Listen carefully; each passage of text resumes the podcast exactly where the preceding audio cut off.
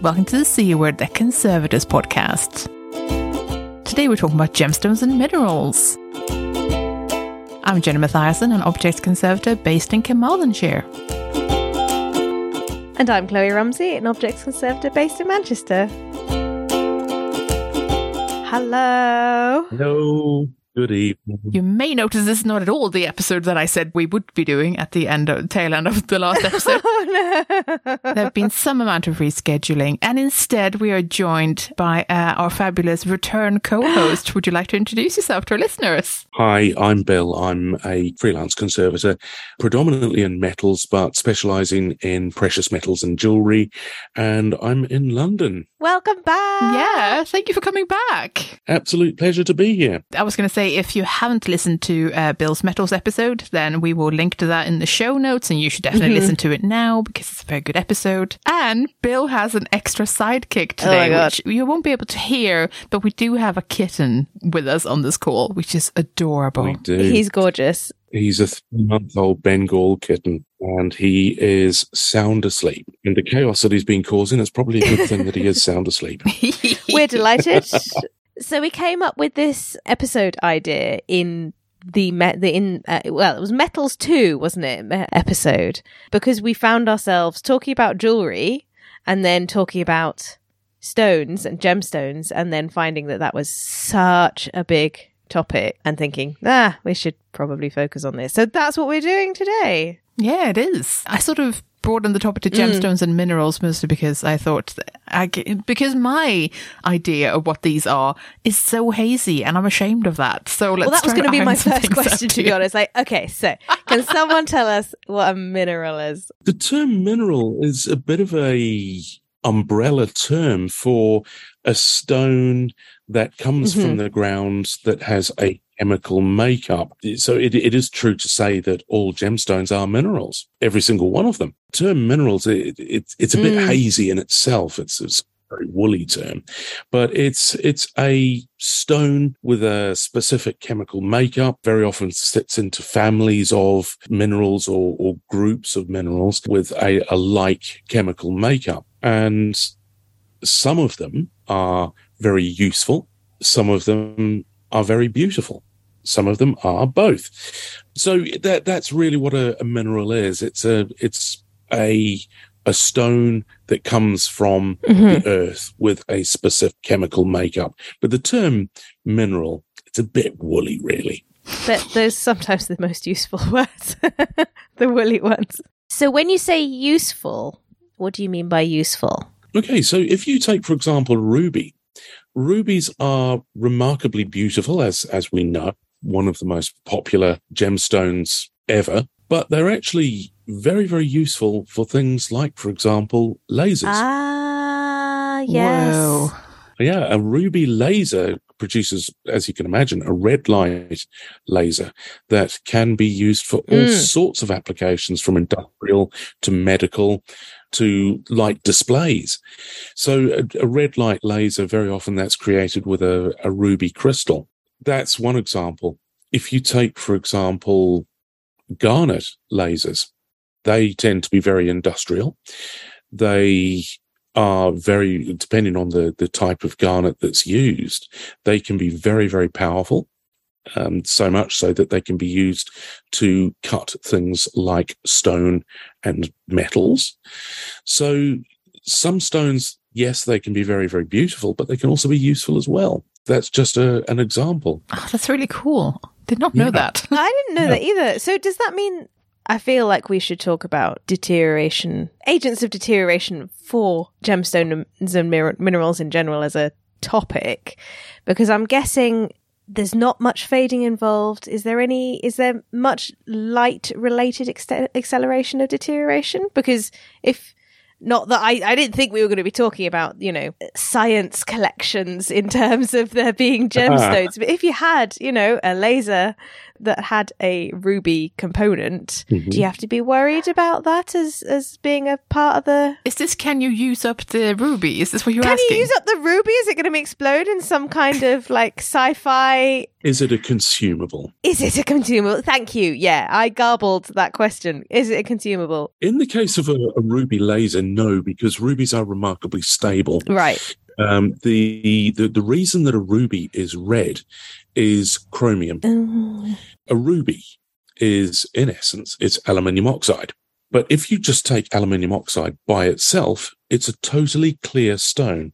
If you mix in chromium into the crystal matrix, you end up with a ruby. If, however, you mix in various other elements, you can end up with something thoroughly different.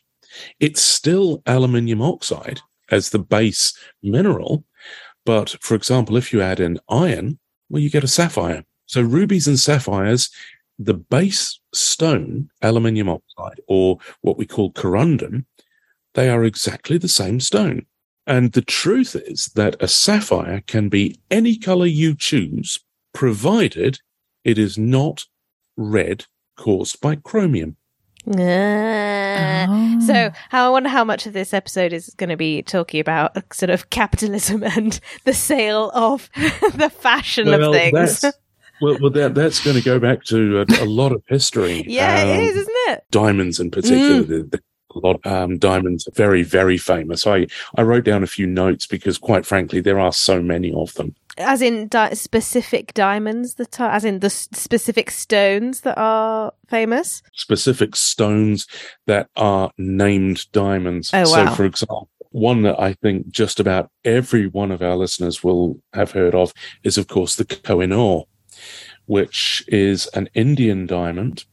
And the word Koh-i-Noor actually stands for Mountain of Light, which is a pretty good description of the diamond itself. hmm This is a big diamond. As it stands, it's 105.6 carats, which equates to about 21 grams. Wow. This is quite a heavy diamond. That's a hefty boy. Jenny's face is confused. no, but that's a hefty boy because I was just thinking, uh, what what would that look like? In and of itself, that sounds like a small number, but then I imagine, wait, it's a diamond though. That'll be big. you can look it up on, on Google. Koh-i-Noor at the moment is located in the Queen Mother's crown. oh, Ah. Now this this has a the, this stone has a yeah. good reaction. I thought you'd say that. This stone has an amazing history. It's as you can imagine, it's a controversial stone. hmm some of its history, which I'm not going to go into the, the ins and outs. Um, this is probably not the, the time or the place. But the first record Pinched of it- from India, basically. Well, is that the summary? that's pretty much it in a That's the nutshell. sum. Okie dokie. That's it, that's it in a nutshell. Great. That's our history. So the, the history of the stone actually goes back to 1740, though. Oh, wow. and it has changed hands and been inherited and um, taken through warfare and so on and so on and so on until eventually it came to the hands of the British crown jewels. It was mined on the in what's called the Kollur mine. Now, if you look then at the imperial state crown, that's a different stone again. In the front of the imperial state crown, you will see what's called a cushion shaped stone. So this is it's a bit like a, a square, but with rounded corners and sides. Okay. So it's a, it's a soft square, and this is the Cullinan diamond. The Cullinan diamond is equally as beautiful. It's equally as impressive, and it was actually cut from what was, and I think still might be, the largest colorless and internally flawless diamond ever. Wow. Oh, wow. The Koh-i-Noor now is 105.6. That's its cut weight. The rough weight of the Cullinan diamond was 3,106.8 carats. That's a lot. What? That puts it at over 621 grams. Oh, What? My goodness. Where, where was this one pinched from? This one was from Africa, South Africa. Right, right, right. From the Transvaal region. The it was named after Thomas Cullinan, who was the owner of the mine. The government of South Africa bought the diamond from the mine owner. hmm They tried to sell it for two years, but nobody could raise the money that they wanted. So they then gave it to Edward VI for his birthday. The stone was given to the king, and for about two years, they looked at the stone and thought, okay, look, this is the biggest colorless, flawless diamond ever found. How are we going to cut this thing to get the best out of it? In the end, they turned to the Asscher brothers of um, Belgium, who were incredible diamond cutters. And Joseph Asscher, the older of the two brothers, came over, and this was in 1907, to cut the diamond. It was literally, it was a chisel and a hammer and a prayer, rather a big prayer. When he struck the first blow to cut the Cullinan diamond, he fainted. Here I have some follow up questions because actually, now that we're talking about cutting stones, I mean, there must be an, an, a fair amount of waste. Mm. There, there is. There's an astonishing amount of, of waste. So much so, actually, with the Cullinan diamond, that the chips that came off the workshop floor were given to the Asscher brothers as payment. Oh, wow. Oh God. That was how they were paid. but yes, you you are right. When you when you cut any gemstone, you have to bear in mind that you can never add anything back. You can only ever take away. Yeah. Mm. So there is a lot of wastage. So we've we've sort of covered two main, I suppose, features of gemstones. And one is the, I suppose, the chemical makeup that define one type of gemstone and another and it's then it's the cutting well you know, human impact as it were um, Quite literally. on yeah quite literally on the mineral on the uh, the rock as it were The, the cutting of any gemstone is is always fraught with a bit of nerves, really, because Mm. you've got this beautiful piece of rough, and you can see that there is potentially a beautiful stone in that that piece of rough. hmm But the fact is that when you go to cut it, you never really know what's going to happen. So there is always that bit of tension of, of what's going to happen. We don't know. And I think it is always true to say that the true end result really lies within the stone and what the stone wants to do rather than the artisan abilities of the person who's cutting the stone. The exception to that, of course, is with modern cutting techniques, which are very often done by laser. I was going to ask, like, is this still done by hand or is it now mechanized? Particularly the sort of bright, faceted, colored gemstones, they're done by laser. Ah. So as a result, what you plan to get out of that stone, all of the planning is done by computer. And what you plan to get out of it is pretty much what you're going to get.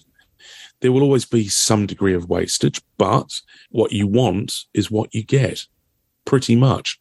Can I go back to deterioration Mm. again? Because I know nothing about the deterioration of stones, gemstones, minerals, any of that. Are they light sensitive? Can laser cutting shorten the life of a gemstone? Well, the, the, the laser cutting imparts energy into the matrix of the stone. It has to. It's Mhm. usually the form of, of, of either light, heat, or both. Mm-hmm. There will be a effect upon the Mm. stone. And what degree that effect is really does depend on the gemstone.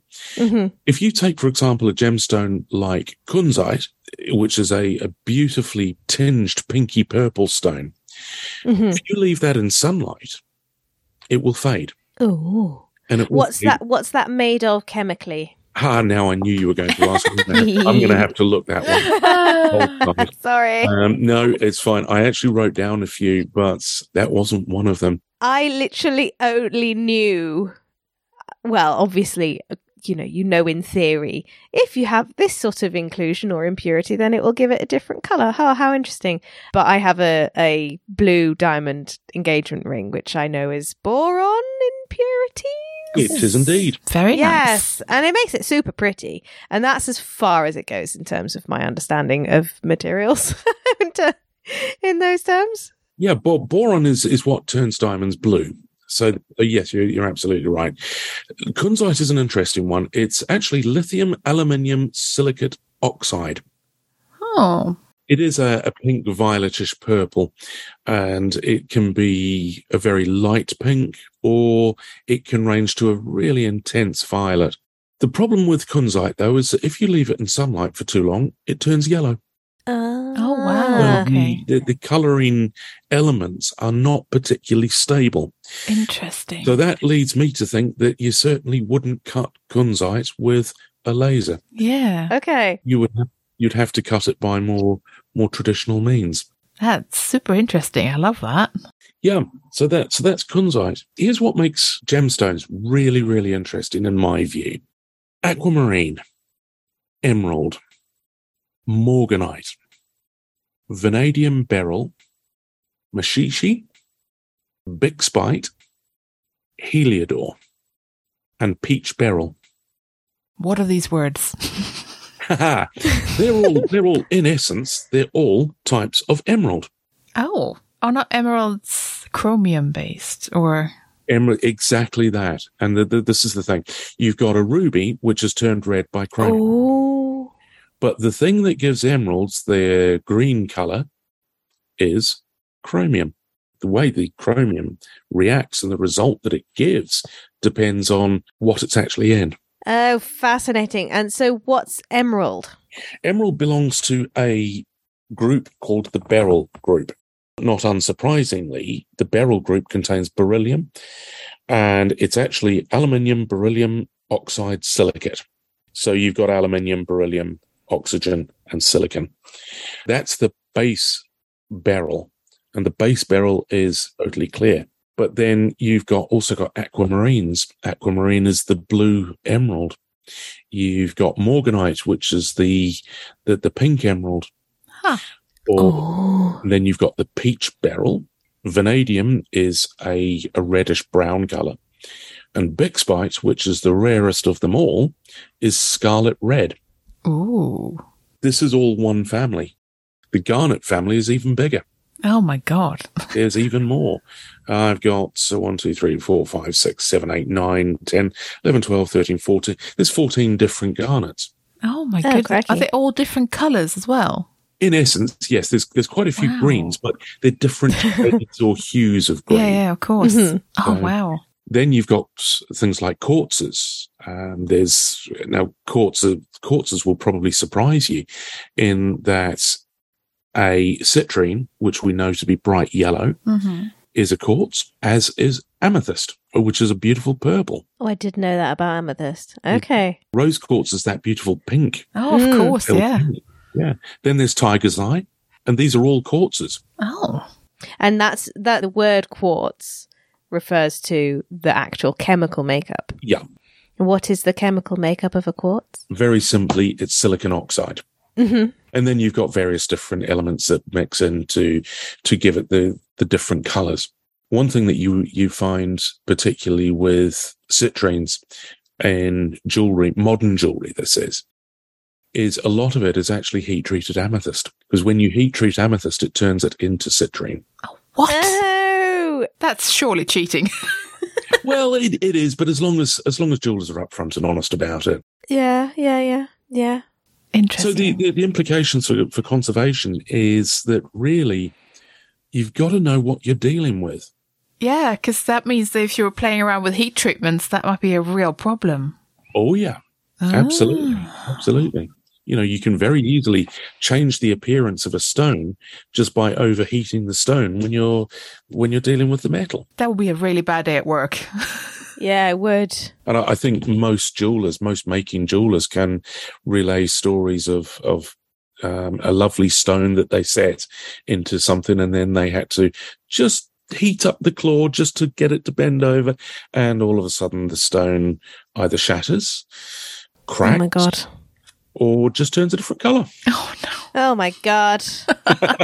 oh my god. Oh, that's a stressful I day. don't think anything I uh Yeah. well, no, there's I mean conservation is fraught with those sorts of catastrophic like, well that's never gonna be the same again Yeah. moments. Yeah. Um but I, I rarely do I consider it as a sort of ultimate completely irreversible chemical change. it's normally like, well that's now, you know, torn and I will have to stitch it back together and it will always be torn Yeah. rather than well that's never going to be purple again No, that, that that's the thing. If if you if you change the appearance of a gemstone, it is in I would say ninety nine percent of instances, it's impossible to get them back. Mm. Hmm. hmm It is really, really difficult. Um, so that that's why it's so important to know what the material is that you're dealing with, because it tells you in effect what you can get away with. Rewinding to when I was little, uh, once upon a time, my mum worked in a jewellery store. Uh, this was long before I was born, but she still had like a little chart with very tiny fragments of the different stones inset into them and like the names of them. And I was fascinated, wildly fascinated by this as a child. Like, oh my God, that's what diamond looks like. It won't have been diamond, but you know, like, oh my God, this is what a ruby looks like and stuff like that. And I was so fascinated by these things. However, this is massively upping the stakes, stakes here in that many different kinds of gemstones can be red and many different kinds of gemstones can be green. Like this is already getting quite complicated actually. You can't just look at it and go, it's, it's a green one. So I clearly know what's going on here. That- that- that's you- you're absolutely right. It's uh, what is a red stone? yeah. Of course, it's going to be ruby, or is it? Yeah, exactly. Or is it? Yeah. It could actually be glass. It could be garnet. It could be a spinel. What's spinel? I've never even heard of that one. me neither Spinel is magnesium aluminium oxide. And in, in fact, I'm going to tell you another story about a famous spinel. The Black Prince ruby, no less. So not a ruby. Definitely not a ruby. In fact, it is a spinel. And guess where it is? in a piece of thieved jewelry from somewhere It's in it's in the imperial state crown. Oh. oh oh the big red one that i'm looking at because i still have that image search up Oh, nice. That's nice. the one. That's the one. The oh big sort of globular shape red Yep. stone that has a very small stone set into it. hmm With a big globular stone is a spinel. It is not a ruby. The- It is, it's called the Black Prince ruby, but in fact, it's actually a spinel. The little stone that's set into it is in fact a ruby. ah Somehow pleasing, but also annoying. yeah Yeah. bit The reason, weird the, the reason that was done was that James the First, and this this shows you how far back this um, stone actually goes. James the First um, had that area of the uh, the Black Prince ruby drilled so that it could be set as a pendant. This is one big pendant, but you know that's what he wanted to do. Uh, Wow. yeah yeah yeah That was the little hole where the, the, the drill mark was. And when it was set into the imperial state crown, um, obviously the, the, the hole didn't look so good, which is yeah they filled it in with a ruby.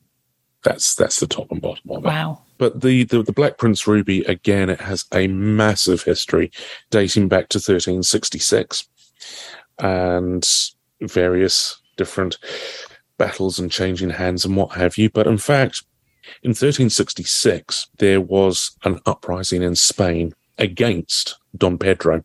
It was actually his brother that created this uprising against him. Classic move. Family. Yeah, no, classic move. families eh Classic who'd move. have them don't, don't like my brother, so I'm going to have an uprising of him.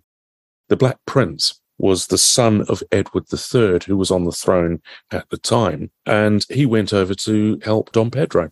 And he requested the Black Prince ruby in payment. Mm. So in 1367, it ended up in the hands of Edward III. so you've described it as uh, globular Yes. is it a cut No, th- this is a. It's more what you might call a stone in the rough. It's polished, but right right right not. It's not faceted. okay. so the grubby outsidey bits have been taken off That's but right. not yeah Right. Yeah. The, you, you would say the, the, the scuffs, the cracks, the, the, the, the rough edges have been taken Mhm. off. Mm, that that's a fair point because not not all gemstones we come across will necessarily be cut as such. They will. No, exactly. I have a lot of questions about this sort of thing. do, do you want to ask them? Yes, please. So, um, oh, which one to ask first? So, I suppose I'll follow on from the topic of the rough outsidey bits. Mhm. You mentioned cracks as well. Yeah. How often do you find um, in gemstone conservation that internal cracking affects the lifetime or future deterioration of a gemstone? In historic jewelry, actually, very rarely. Oh, There's a good reason for that, which is that if there was a, a fissure within the stone or a crack or an inclusion, that meant that the stone was going to, over a period of time, crack. In fact, it's very likely that it would crack as soon as the stone was set. ah, right. So it's already already happened, basically. And yeah, this is the Yeah. thing. And because you, when you set a stone, you have to get the claws or the, the, the metal as close to the stone, Mm, touching it as you can. That tends to mean that you're going to put some degree of pressure mhm, on the stone. mm. If that inclusion was so close to the surface that it was, it, the stone was going to crack, Mhm. then the time that it would crack, it would be in setting. Okay. Okay. So arguably the most stressful time for a piece of jewelry in its lifetime is, is to be made rather than Yeah, absolutely, without a shadow of a doubt. And and the, my worst Anglo-Saxon language is always when I'm setting stones. always, without a shadow of a doubt. Soldering can be stressful, but setting stones is oof. And some stones are worse than others. what's most temperamental? Emeralds, Oh. oh, why? Because of the crystal matrix of the stone, means that it's very brittle. This is something that I think is worth touching on is the difference between hardness and toughness. hmm If you take a diamond, for example, a diamond is incredibly hard. It's the hardest natural substance in, known to man. That's why we use it to cut glass. Exactly. Natural substance known to man. There are harder, but they are not natural. So you've got the stone. It's the hardest natural substance known to man, but it is actually brittle. Hmm. I didn't know that. Oh, okay. I have seen, this was going back many, many years when I, I worked in a jeweler's, a one carat diamond ring toppled off a stand and bounced down a metal spiral staircase. Oh, wow. And it seemed to hit just about every every step on the way down. when the person that dropped it got to the bottom and picked up the ring, the ring well, it was a little bit of a dent in the metal, but the biggest problem was that the stone was nowhere to be seen. Ugh. It had shattered. I didn't know that that could happen. Huh. Yep, diamond can shatter. And this is the, the, the thing about big diamonds is that where you've got a big surface area, you've got a lot of space Mm. for it to actually crack or shatter. And very often, when you look un- at a diamond under a, a magnifying glass or a good magnifying glass or a microscope, on the very edges between the, the flat surfaces where it's been cut, you can see that the line between the two surfaces isn't actually straight anymore. It's chipped and abraded. Ooh. And that's down to natural wear and tear. And abrasion is probably the greatest effect on gemstones. That's funny because I always think of them as so tough, like so hard. Yeah. You know, that's Well, well, let's let's contrast diamond with sapphire.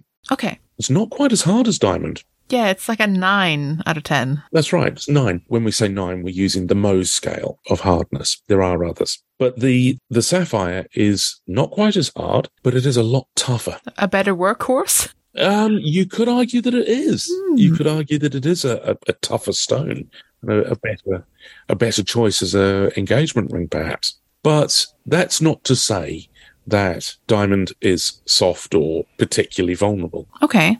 It's not. It really isn't. Because if you contrast diamond with emerald, emerald is not as hard. It's seven, seven and a half on the Mohs scale, but it is a lot more brittle. Mm, okay. So a lot of stone setters will actually tell you that particularly emeralds, it's 50-50. Oh. hmm They really are quite brittle. And that goes for other gemstones as well. So for example, if you take a tsavorite, which is a garnet, it's an apple green garnet. I always cringe when I have to set a tsavorite.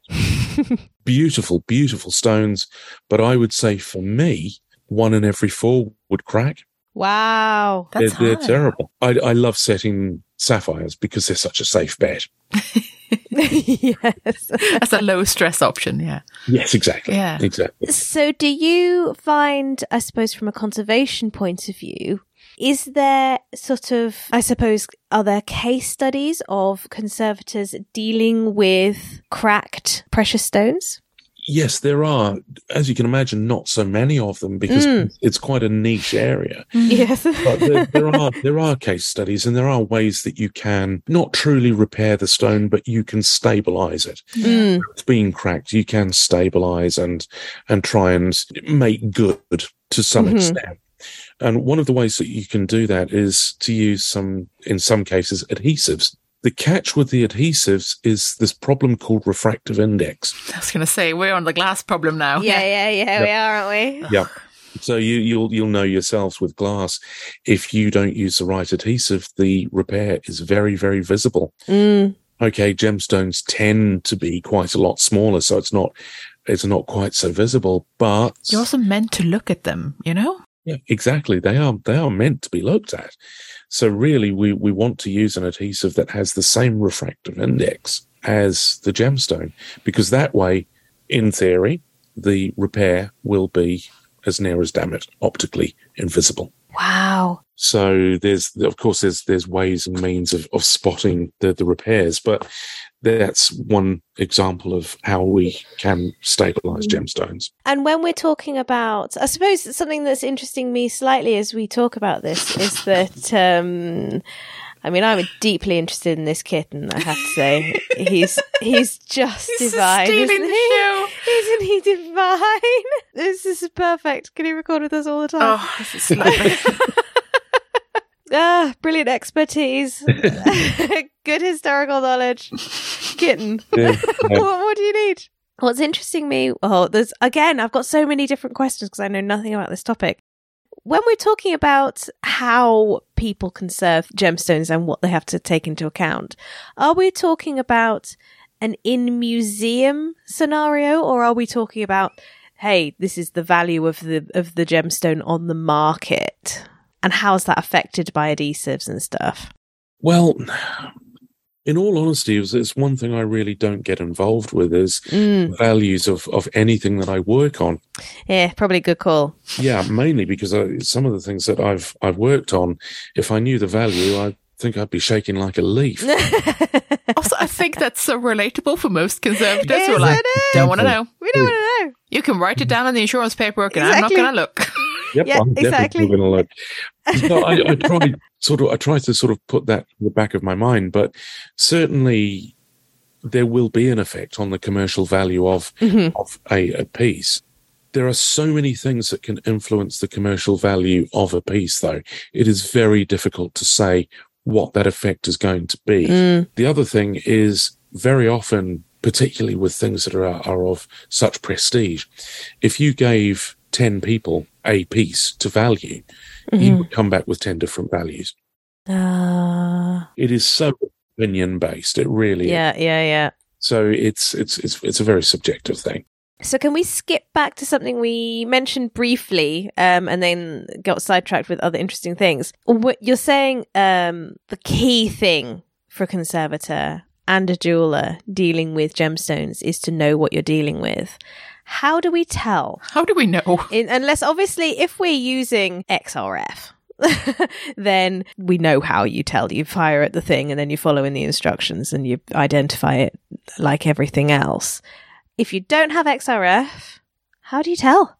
Well, there's the, the, the identification of, of gemstones is, is an interesting subject in itself because gemstones have a set of results from different tests that Mhm.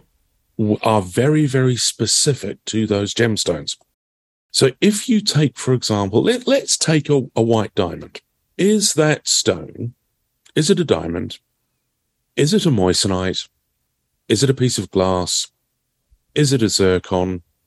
Is it a piece of quartz? To look at, you don't know. Not at first glance.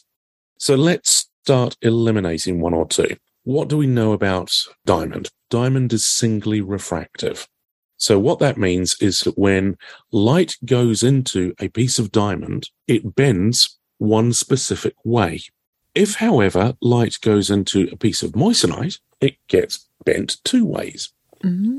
What that means is when you look at the stone, if you look through the top of the stone and you look at the facets underneath, looking through the stone, in a piece of moissanite, you'll see double the number of facets that you should do. Huh. The effect of doubling the number of facets. So let's go back to the diamond. It has the right number of facets. So you can say that it is not a moissanite. That's one example of how you would eliminate. Another example is to look at the refractive index itself. Each stone has a very specific refractive index, and this is the degree to which the stone bends light as it passes from air into the stone. So if we take, for example, the refractive index of diamond, which is 3.41, uh, if you put a stone on a refractometer and it shows up something completely different, then it's not diamond. So you can start to eliminate what stones this white stone that you've got Mhm. is by these various different results. Another example is to look at the light, reflected light through a spectrometer. If you look through a spectrometer, what you see is a rainbow of light. Because the idea is that the spectrometer takes the light and it splits it up into the colors of the rainbow. However, what happens if the stone absorbs colors of specific wavelengths? What you see is in that spectrum, you'll see a black line where the light of that wavelength has been absorbed. Mm. Cool. So it's called an absorption spectrum. That the light that comes through any stone has these black lines, and these black lines, the absorption spectrum of a stone, are very, very specific to that material. So that's that's a, another way that, that you can that you can identify. And there are various different ways that you can identify what the, the material is. Um, so those those are just the perhaps the the Rolls Royce ways of All of these sound like you have to very much remove the stone from its whatever it's set into to like properly manhandle it. Is that right? best practice to ident- to truly identify Mm. a, a stone would be to take it out of its setting. Yeah. That's not the best practice for conservation. Yeah, I was going to say like that does sound quite That- interventiony. yes, it's it's a bit too interventiony for you tend to use the techniques that are the least interventive possible first. Mm. hmm So for example, if you've got a red stone, is it a spinel or is it a ruby? One of the first things I would do is put long wave ultraviolet light on it.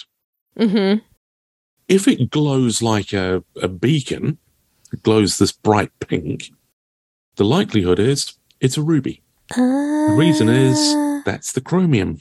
So would that be true of any stone that contains chromium? Not necessarily. Oh God, of course not. Necessarily. that would be simple. That what are you be thinking. Jenny? that would be far too easy. I thought I was onto something here. Like I should crack something. No, not not every stone will fluoresce the same way. Hmm. If you take, for example, diamonds, in my wife's engagement ring, there is ten diamonds. Four of them fluoresce, six don't. What? One of them fluoresces green, others fluoresce blue. Why? Good question. Very good question. I mean, obviously, the question she's asking you is, "What are you doing with my engagement ring? Leave it alone. Stop shining UV at it." to some extent, the true understanding of fluorescence isn't entirely known. hmm Why some stones will fluoresce bright pink, some stones will fluoresce a more mild pink, uh, some diamonds will fluoresce a pale greenish color, and others will fluoresce a, a sort of a very bright blue color. Is it just up to natural variations within the stone because it's it's a natural material? It is. It's the natural variations within the crystal matrix of the stone. Does that mean that synthetic stones would fluoresce more evenly? In theory, yes. In practice, I'm not convinced. Um, Again, I I've thought I was onto something, but no. No, I've I've seen synthetic stones that uh, really should fluoresce, but actually don't. Oh. So it's it's a great theory, but in practice, mm, Mm. How do you feel about um, synthetic stones from a conservation point of view?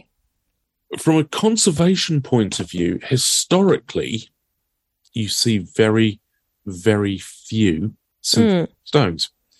The reason is that the technology for synthetic stones Mhm. is incredibly modern. Yeah. Mm. So if you're looking at conservation of something from the 1950s or 60s, Mhm. you might see a synthetic stone. Okay. But if you're looking at something that was made in the, well, I don't know, the Georgian period, for example, Mm.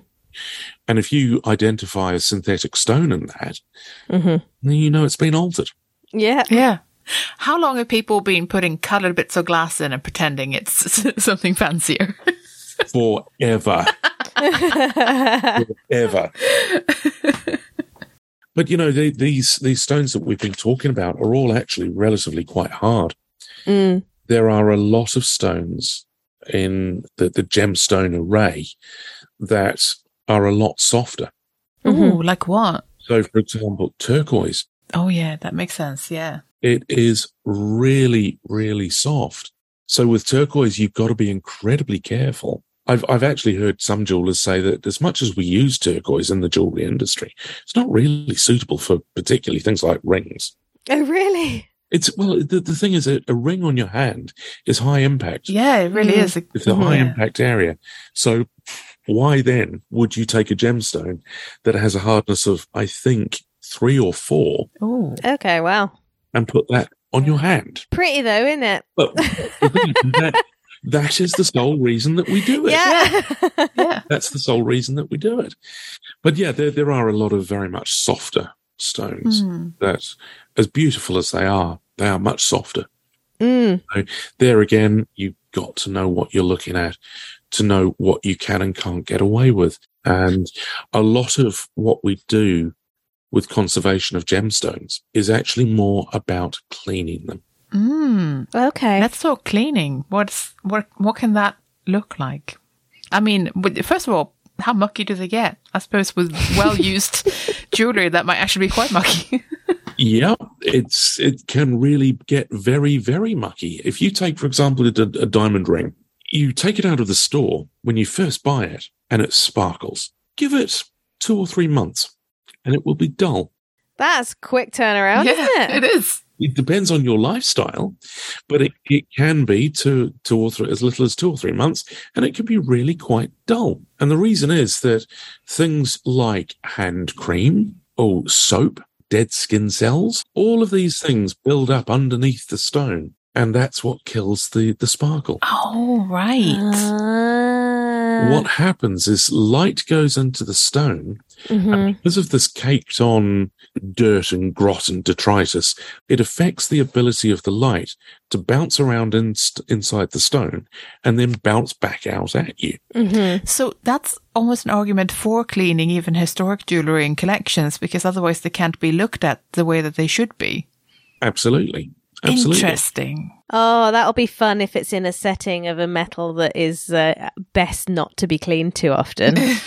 Well, thankfully, with uh, the, with jewelry metals, we're actually Mm. really quite lucky because they they withstand quite a lot of cleaning. hmm Okay. But the gemstone is the thing that changes in appearance more often than not. And that is purely down to this build-up of, of dirt and everyday life. So how do we clean them then? That again depends on knowing what you've got. If you take, for example, a diamond, you can take a diamond ring or a diamond pendant and you can put it into a sonic cleaner. I was going to say the ultrasonic cleaner comes to mind. Ultrasonic, fabulous, fantastic. For crying out loud, don't do that with an emerald. oh God. Will it just fall into bits? Well, If the if there is an inclusion that comes anywhere near cl- close to the surface, you can have the stone shatter. Oh, Hmm. yay. But what's even more likely is that, particularly with the older emeralds, is a lot of them are oiled. Oh. And what that does is it reduces the apparent visibility of some of the inclusions inside it. So you get an improvement of the appearance of the stone. This is cheating.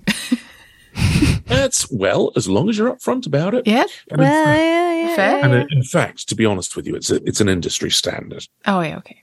if you put that emerald into an ultrasonic and the ultrasonic is usually heated, usually has detergents, you're going to change the appearance of the stone because some of that oil will be leached out. Does that happen to any other stones? Or the, is this like common for more, uh, a broader range of stones? Um, it, it is. It's not just emerald. Mm. Emerald is the one that you will always hear quoted, but in fact, it can happen with things like sapphires as well. Okay. Interesting. sapphires are, are oiled. A lot of stones are oiled, and it, it is just purely to minimize or to to improve the appearance of the stone, to, to minimize the effect of the inclusions. So is this done sort of at the, the stage where they're being cut and prior to being distributed to jewelers, for example? Or like what stage is this applied? It's it's at the point of, of cutting and, Okay. and preparing the stone. Ah. so the oil is usually a cedar oil, Oh. and it is from the Juniperus virginiana cedars. So that's what we, we tend to use now. But I would imagine various different oil. Yeah, historically, yeah.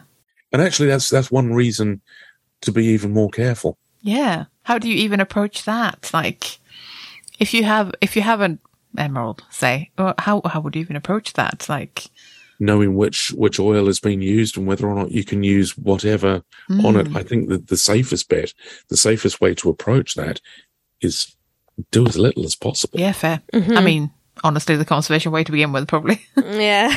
Yeah, exactly. just keep keep it safe and just do Yeah. as very little as possible. oh, fascinating. things like a very soft toothbrush and a very dilute solution of washing up liquid. Oh, okay. That, that can do a, a lot of, of good for a lot of gemstones. Then you might sort of graduate onto a very light solution of alcohol. Then you can go on to various other solvents, but by that stage, really, it ought to be clean. Always start with the most conservative approach. I really feel for all the people at home, you know, like people who have jewelry and collect jewelry, uh, just chucking things in ultrasonic cleaner and hoping for the best. I'm really feeling for them now that it's just like, oh God, that might be a terrible idea. Bill, what would you say to someone who has jewelry in their collection and is sort of more of a general uh, objects conservator, maybe, or even curator? Uh, What would be a good step to figuring out what is in your collection and what sort of care you might need? Like, how do you get those sorts of identification skills, or is it just bringing an expert? Is is that the best? Realistically, you need someone who is a gemologist. hmm there are specific qualifications that you can do that will give you the skills to identify and to work with gemstones confidently. Mhm. If you are in any doubt about what you've got, always, always, always ask a gemologist. I, I don't know any gemologist that would be unhappy to work with a curator Mhm. hmm a conservator to try and work out what is the best course of action. If in doubt, ask. And out of curiosity, how how easy is it to find a gemologist? How does one contact one? Well, if you contact the uh, Gemmological Association of Great Britain, they are all gemologists. So they will be able to give you the name and address of a, a gemologist in your local area. The National Association of Jewelers, again, they will have lists of people who have done at least their qualifications in gemology. If you're in America, the Gemological Institute of America, GIA, they will know who will be in your local area. Europe, there are various different organizations and they're all just as good as each other. Nice, good shout. Thank you. So I feel that this is one of those, and that's a whole episode things. But I'm quite interested in pigments and mineral pigments. Could we brush past the subject as though, I suppose, as a precursor to another episode? Yeah, um, certainly. I know of a couple of, of minerals that have been used over the centuries as pigment for the paints. One of them, perhaps one of the most famous, is lapis lazuli. Yeah, that's Mm. the the only one I know of at the moment. Well, when you crush that down, that gives you a blue called supermarine blue. Mhm. And I know that was used uh, as a, a pigment with carrier oils. Another one is azurite, which again is another blue. hmm Various different minerals have been used as, as pigments, but certainly knowing the recipes of the, the various pigments that you've got will help any conservator Mhm. as much as they can be identified, I suppose. as much as they can be identified. Yeah. And that is the beauty of things like XRF. Yes. Yeah, if you've if you've got if you've got a, a, a handheld XRF, that can give you an awfully good idea. I'm really waiting for that technology to become financially accessible to everybody. That would be great. I feel like I wait. It, it should be. It should have happened by now, but it just hasn't. And a quick question about the human involvement and identification, I suppose, at the same time. In what way is the impression of the identity of a stone changed by its treatment, whether it's been faceted or not? Does it tend to be fashion over the over the years? Does there tend to be the a kind of stone that just is never faceted or never, you know, whatever the opposite of faceted is? It's actually a term called cabochon. Oh, If something is cut in cabochon, it's cut as a dome. I have heard that word before actually, but I didn't make the link at all. Yeah, so so that's that's a, a domed gemstone. It's called in cabochon. The way in which you cut a stone or polish it, as in in cabochon, really depends on getting the best out of the stone. Mm-hmm. It also does depend on the physical properties of the stone as well. So, for example, with quartz, one of the ways that you can you, you can cut a, a piece of quartz either faceted or Mhm. cabochon, and very often you'll see pieces of quartz that are cut as a cabochon, and then underneath them they'll have a slice of, a, of another gemstone. So you get this this sort of Oh, and that's the the quartz almost forms a, a magnifying effect of the what's underneath it. oh, that sounds very nice. Yeah. So it depends on the material because if you take a diamond, I don't know of any diamonds that have ever been cut in cabochon because it's too brittle and too damn hard. Mm, Ah, interesting. Okay, that would make sense. Yeah. If you take emeralds, emeralds are very often cut in cabochon. because they're soft enough. Exactly, they're soft enough, but the way they fracture and Mm. the way the, the the polishing process will affect it, the stone allows them to be polished in cabochon. Mm. Then there are other stones that you could cut them in cabochon, but then why would you want to? hmm Then there are there are other gemstones that you can cut either way. I have uh, questions that might muddy the water, but how do we all feel about things like pearls? Because they're Oh, very um, jewelry adjacent, sort of get bundled in with gemstones, even though technically they are made by living things. similar to. Oh no, I was going to say similar to amber, but that's not the case, is it? Because that's that is a that's a That's another organic material, though. It is made by a living thing, a tree. Uh, so actually, yeah. it's the, you're not, you're not wrong. Like that is also made by a living thing. So true. But has that not been affected by heat and pressure in the the traditional stone ways? It is still a organic based Uh, okay. Amber. So pearls, mother of pearl, amber, jet, these are all organic gemstones. Oh yes, of course, jet. I always forget about jet. mm, The gothest of the stones. yes, yeah. Well, actually, actually, the Victorian mourning stone pearls are organic. Pearls are the result of um, a foreign body, usually a bacterium, in either an oyster or a mussel. It's always a bivalve. Mm. And what happens is the bivalve, it tries to encapsulate that invader with the substance called nacre. And that then has the effect of not just covering the invader, the bacterium or the grain of sand. It also covers the rest of the inside of the shell. And that's why you get mother of pearl. Which we also famously use for loads of things. Yeah. Yes, we do. So then you've got amber.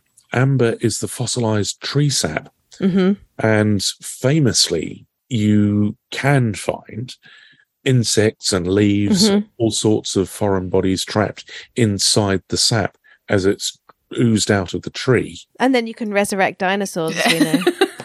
I knew we were going to go there. I No, knew of course. I couldn't help it. I'm sorry. I couldn't. Let's all be grateful that I didn't start singing the theme. tune. That's true. I mean, that'll be stuck in everyone's head. what sort of things do we need to worry about in terms of conservation with those sorts of materials? Are they Mm. presumably not susceptible to light? No, generally speaking, they're not susceptible to light, but they are susceptible to just about everything else. Oh, Oh wow, really? Oh, I didn't know that. Annoyingly, anything chemical, anything abrasion, anything physical, you can and very likely will damage organic materials. So the general rule of thumb with these is clean them very gently. And I mean very gently. Never put them into things like ultrasonic cleaners. Try never, ever to touch them with any chemical. And is that alcohol included in that? Alcohol, absolutely. Yep. Because uh, alcohol has a, a horrible effect of desiccating things. And that then can pit the surface of certainly pearls and, and mother of pearl. If in doubt, do not with any organic gemstone. If in doubt, just do not. They are all very delicate. So the best course of action is wherever possible, do nothing. Yeah. So we, we've we've sort of gone the full full circle with from from the very tough ones to the extremely We susceptible have, haven't ones. we? if you are in any doubt, just ask. It's it's always the best course of action. uh, gemstones and minerals don't just come in the form of uh, jewelry uh, or other ornamental pieces. Of course, there's also geological um, samples that we find in collections, and in our own homes. You know, people often keep gemstones and uh, crystals and things like that, uh, either for decorative purposes or for spiritual purposes. In fact, uh, so we do find them in our everyday lives as well. Um, and uh, I had a little chat with uh, Kate Andrew uh, about minerals.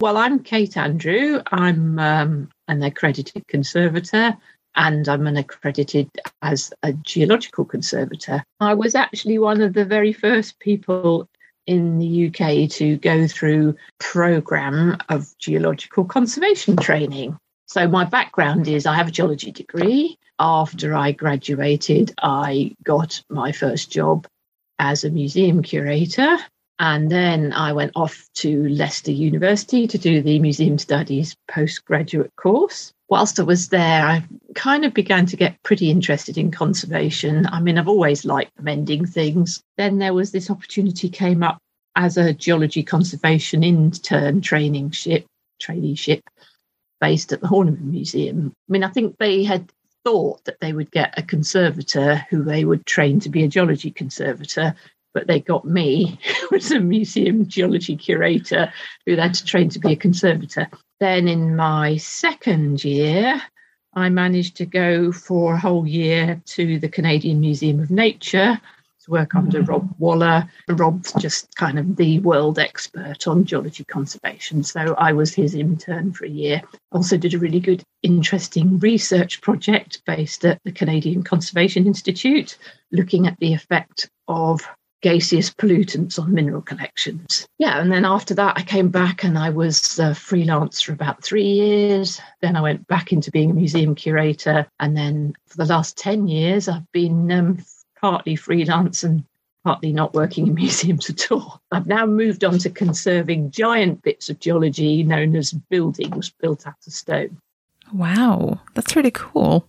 Mostly, I'm curious, like what sort of minerals can be found in collections? Because I'm thinking a lot of mixed museum collections do tend to have a bit of geology and like a, a mineral drawer or something. And I'm like, what do you find in those in general?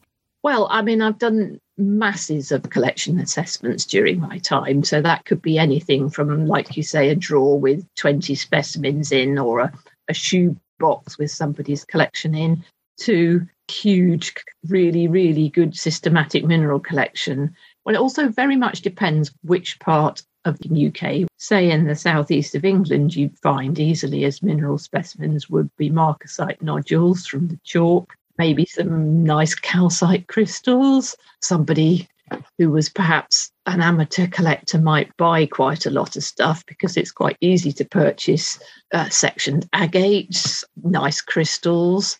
But even those things have issues. So quite often you see lovely slices of agate, so circular, flat and polished. So a nodule that's been cut in half or make lots of slices made out of it. But if you see those in a sort of cerise pink colour or yeah. a really, really bright blue or a green, they're actually dyed. So those are not natural. So those will fade really badly. Oh, so the ones that you find in museum gift shops, they're lies. yeah, absolutely. You're likely to maybe find some pyrite cubes. Now, if it's nice big cubes of pyrite, that's normally pretty stable but the sort of smaller crystals those are that's where you have instability issues because the smaller the crystal mm. the greater the surface area to volume and therefore pyrite is unstable above 65% relative humidity. But the uh, instability is very much related to the crystal size. So if you have a lovely cube of pyrite that's probably be going to be okay. But if you've got a marcasite nodule that you found on the beach that has the added benefit of being saturated with salt solution from the sea and salts deliquesces bumps up the R. So sodium chloride generates a relative humidity of 75%. So 75% RH plus pyrite, finely disseminated crystals equals. If you've got enough water there, sulfuric acid as well, which then burns a hole in your specimen tray and maybe through the bottom of your drawer.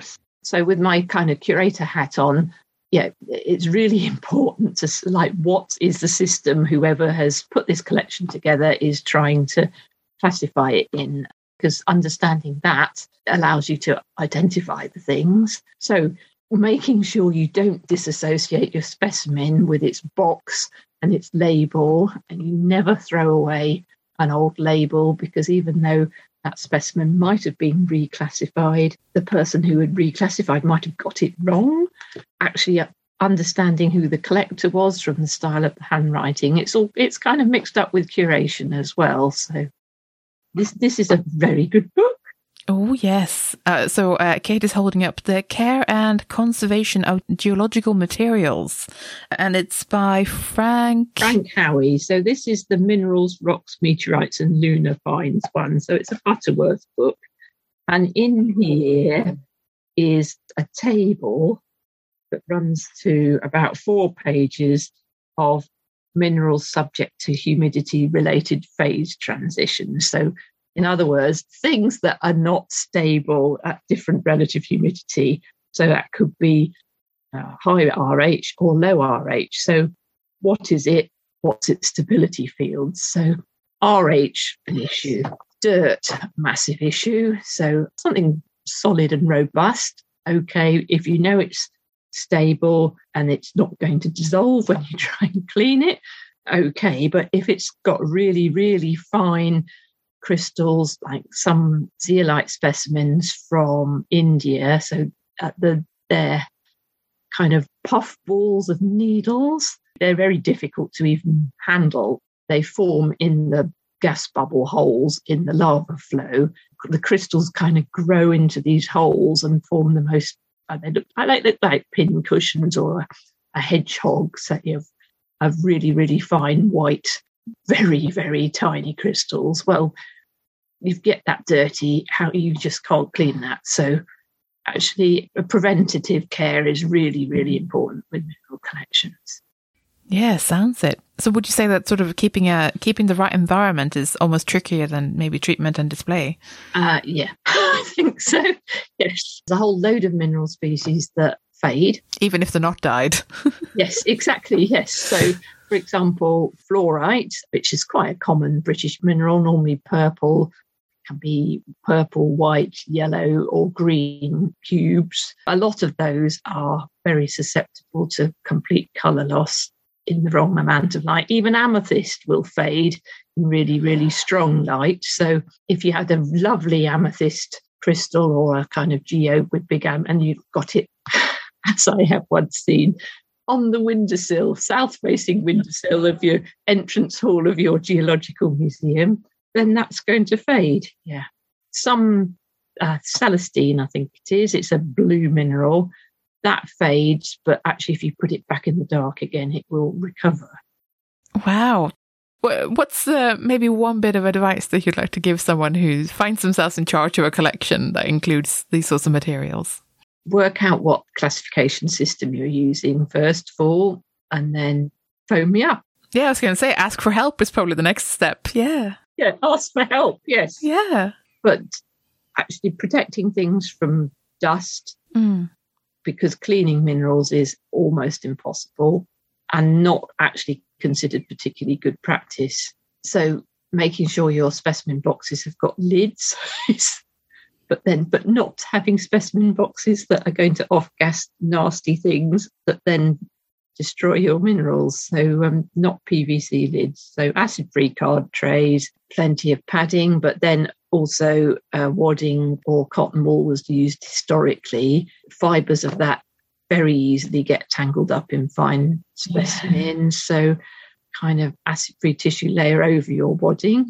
if you're using Plastazote, then you're going to need some additional packing in as well. Yeah.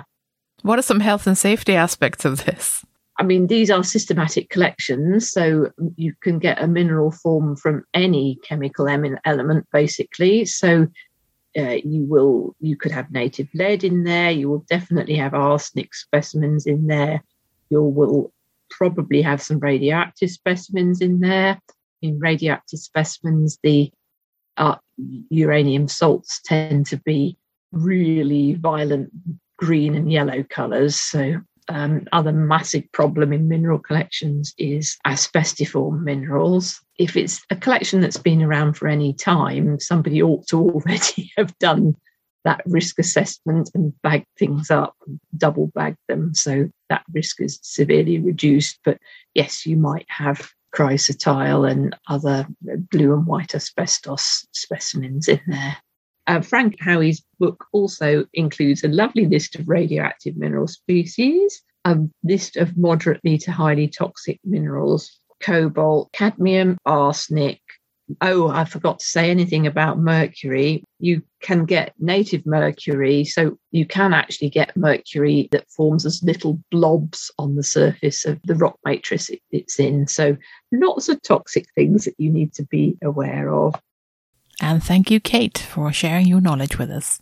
Hopefully, that hasn't put anyone off dealing with their geological collection.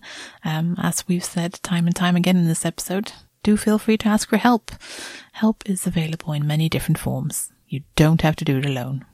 That, that's the, that's the thing. That the more information you've got, the better. Yeah, exactly. More the more informed you are, the the better. And I think that goes for any form of conservation. Yeah, it absolutely does. If you're enjoying the C word and would like to support our work, then please consider becoming one of our patrons. For as little as $1 per month, you can help us keep our episodes online and more of them coming. Patreon helps us meet our regular costs for the show and also to plan ahead so we know roughly how much of a monthly budget we've got. That's super helpful when you're trying to do something special like buy a better microphone or save up to go to a special event. Your support also helps keep us free of advertisements. In return, our supporters get access to our archive of extended episodes, which you can only access on our Patreon page. Yeah, for that $1 a month, you get a little extra audio enjoyment. We've crunched the numbers, and it's about 10% extra content on a regular basis. Well, that's not bad for less than a cup of coffee, eh? If supporting us sounds like something you'd like to do, then head over to patreon.com slash the C word and join our bunch of absolute champions. Thanks for listening.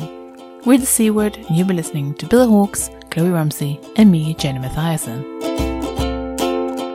Join us next time for a Halloween special. In the meantime, check out our website at thecword.show, tweet us at the Podcast, or simply email us on thecwordpodcast at gmail.com. Intro and outro music is Spring Buddy the used under a Creative Commons Attribution License. Additional music and sound effects by Callum Robertson. This has been a Wooden Dice production. Here's the thing, though, and this this is what can make Gemstone really. I missed some cat action. I'm sorry. Just sorry to. That, that was a great tale. He's actually just taken himself off to bed. Oh, He's um, he's quite happy, but he's he's just curled up in a little ball. Oh, sorry. Please. nearby carry on. ball.